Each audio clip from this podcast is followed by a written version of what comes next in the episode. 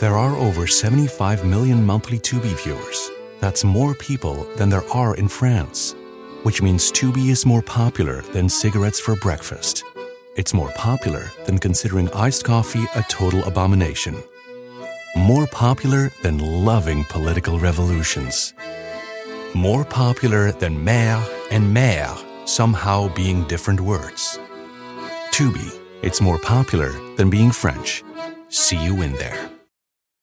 Hey everybody, Jon Lovett here. We're in a stressful election year, and we can't stay engaged if we don't find ways to stay sane and happy. You think Joe Biden's tense all the time? No, he's eating an ice cream cone. He's playing fetch with his terrifying attack dog. He's taking care of himself.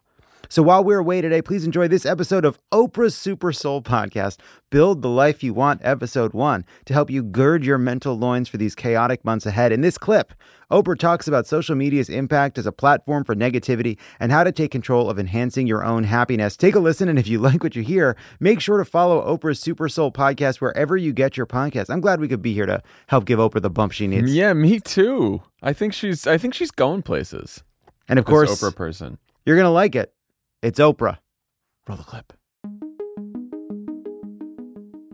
So we decided to do a three part series, y'all, to dive further into the book here on Super Soul because my intention for this platform has always been to enhance the human experience and to bring you information that will uh, open up your life. So I know that you listeners are interested in learning new ways to explore a life with meaning and purpose which is what you, Arthur, are all about. And before we get started, I think you should tell everyone uh, actually about your day job or Yeah. what you do. Yeah, yeah, Yeah. yeah. So my day job is I, I'm a teacher. I'm a college professor. I teach the science of happiness at the Harvard Business School. I also teach at the Harvard Kennedy School, which trains people to go work in government. And I, I, I research and think and teach about behavior, human behavior, what motivates people to do what they do. I'm a social scientist. Yes, I was going to say you. You don't just teach there; you are actually a yeah, scientist. I'm a yeah. So I and, and I've been a social scientist for the past 30 years. That's what I've been doing with my a life. PhD social scientist. Indeed, Yeah. indeed, and so that's and and I teach. People ask ask you know. "We're- You're a professor. I say, yeah, Harvard Business School. They say, what do you teach? Accounting, finance, marketing, supply chain management. You know, something really practical like that. I say, no, I teach happiness, and they think I'm lying. Yeah. But it's a, it's. I teach happiness with the same seriousness that you would teach supply chain management. Look, your your life is an enterprise. Your life is your startup. Treat it as such. Treat it with seriousness. You know, treat the mm. inside of your head the same way you would treat your P and L statement. Yeah. is the bottom line. Your life is your startup, the Yeah. biggest startup you're ever going to have. Totally, it's the best enterprise you could be part of, and the most serious one at that. Yeah.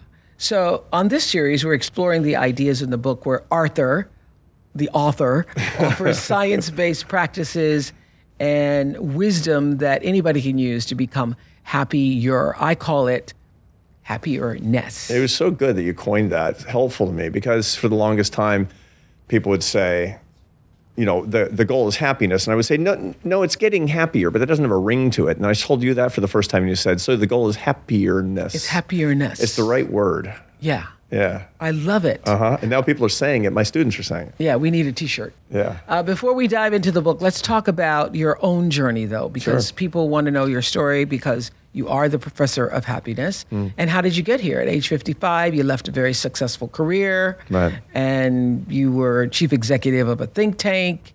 And now you then you started studying happiness. Was it to bring greater happiness to yourself? For sure and and other people. You go through kind of a not necessarily a dark night of the soul but at certain points of your life there are hinge points when you have to ask yourself why am i doing what i'm doing and and what is the mission of my own life?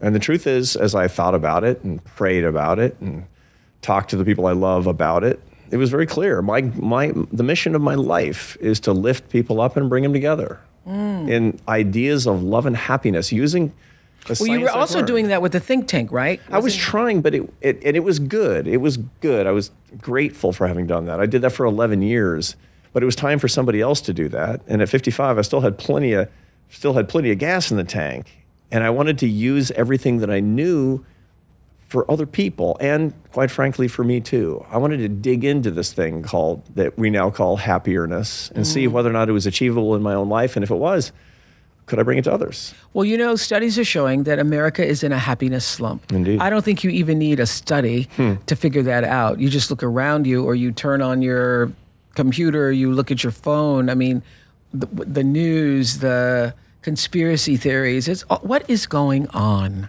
Yeah, no, it's true. I mean, the data are un- unambiguous. The experience that we all have that it feels like people are less happy, it's true. And there's kind of two things that we need to understand. There's, there's, you could say that there's problems in the climate and problems in the weather. Mm. the climate has been changing for happiness for decades now. Since the late 80s, maybe the early 90s, people have been gradually getting a little less happy year after year after year, just a little tiny bit. And that has to do with the fact that people are less likely to live a spiritual or religious life or find a life of meaning in, in those institutions. They're less likely to have a close relationship with their families. People have fewer and fewer friends who know them well. People have less of a, a, a sense that they're serving others with their work. That's the climate. And that's been a problem for a long time. Then there's weather, storms. There have been two big storms in the past couple of decades that we have to pay attention to. The first was around 2008, 2009. Now, I know everybody watching us is like, oh, obviously the financial crisis. Uh uh That wasn't it.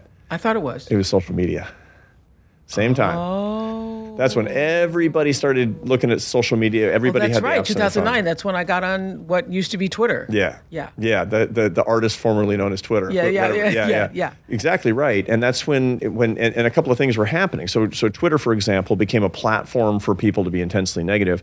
Instagram is not the same way. It's more of a platform where people compare themselves to other others. But that had a big impact, especially on young people, especially on women and girls, 15 to 25 years old.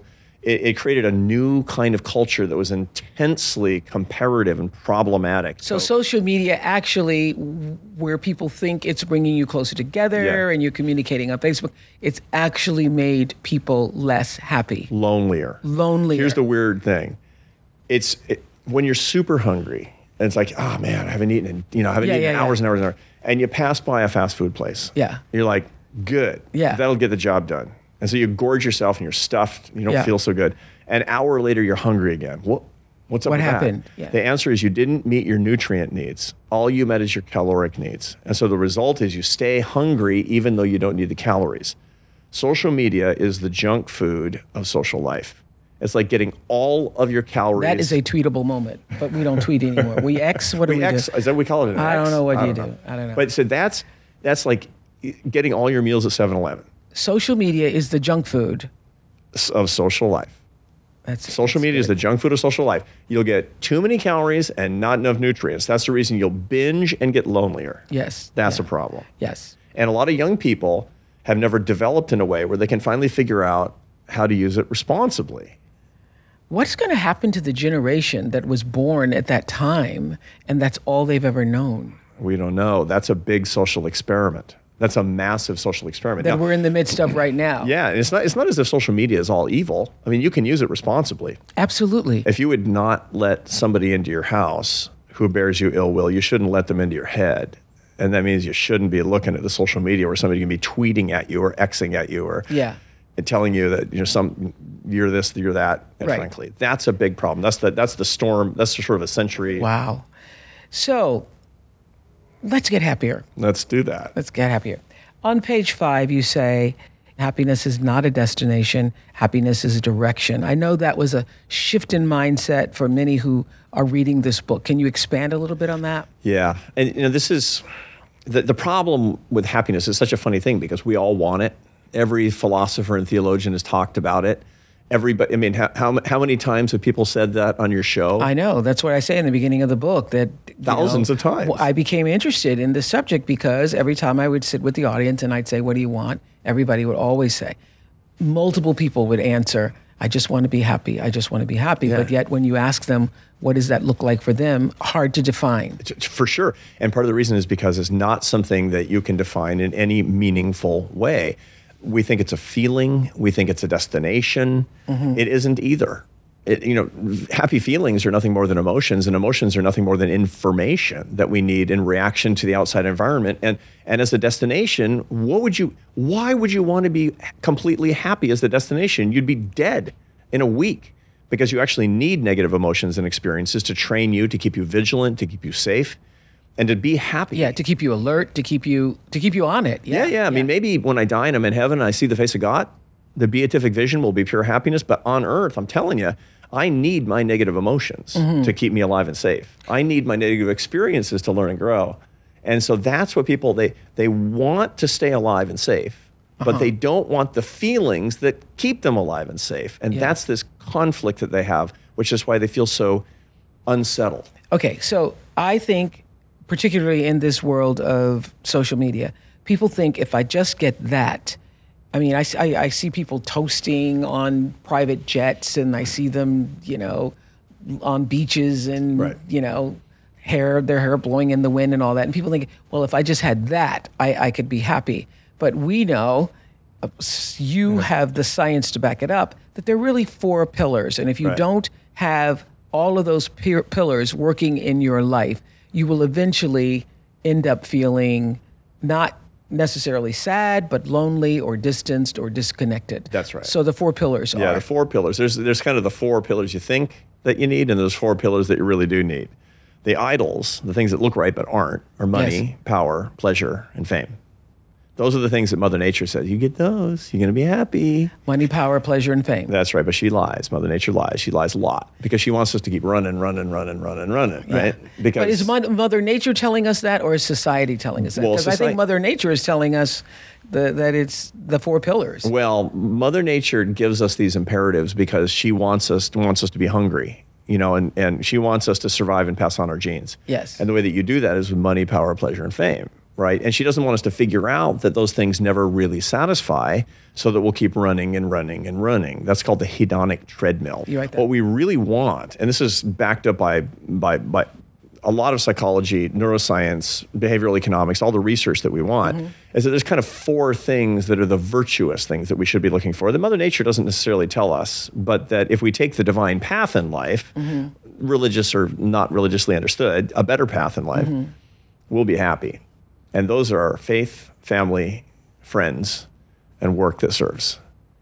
Now, if you give any teenage kid the choice between money, power, pleasure, and honor, or Faith. faith, family, Family, you know, good and work. friends, and good times, and a Yeah. work that serves others. I mean, what are gonna- they going to take? yeah. right. I mean, our society does aid and abet Mother Nature's lie Yeah.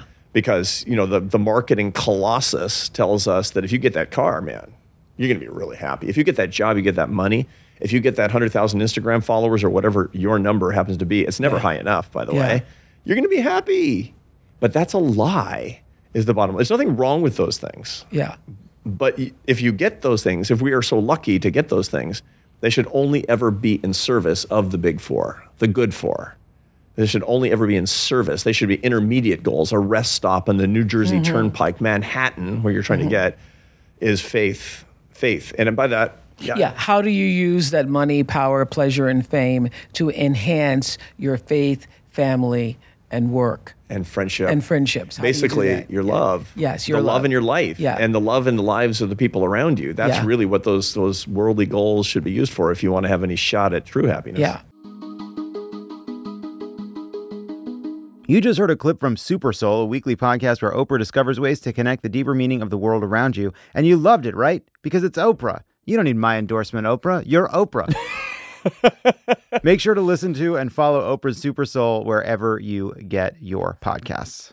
The Angie's list you know and trust is now Angie, and we're so much more than just a list. We still connect you with top local pros and show you ratings and reviews, but now we also let you compare upfront prices on hundreds of projects and book a service instantly. We can even handle the rest of your project from start to finish. So remember, Angie's list is now Angie, and we're here to get your job done right. Get started at Angie.com. That's A N G I, or download the app today.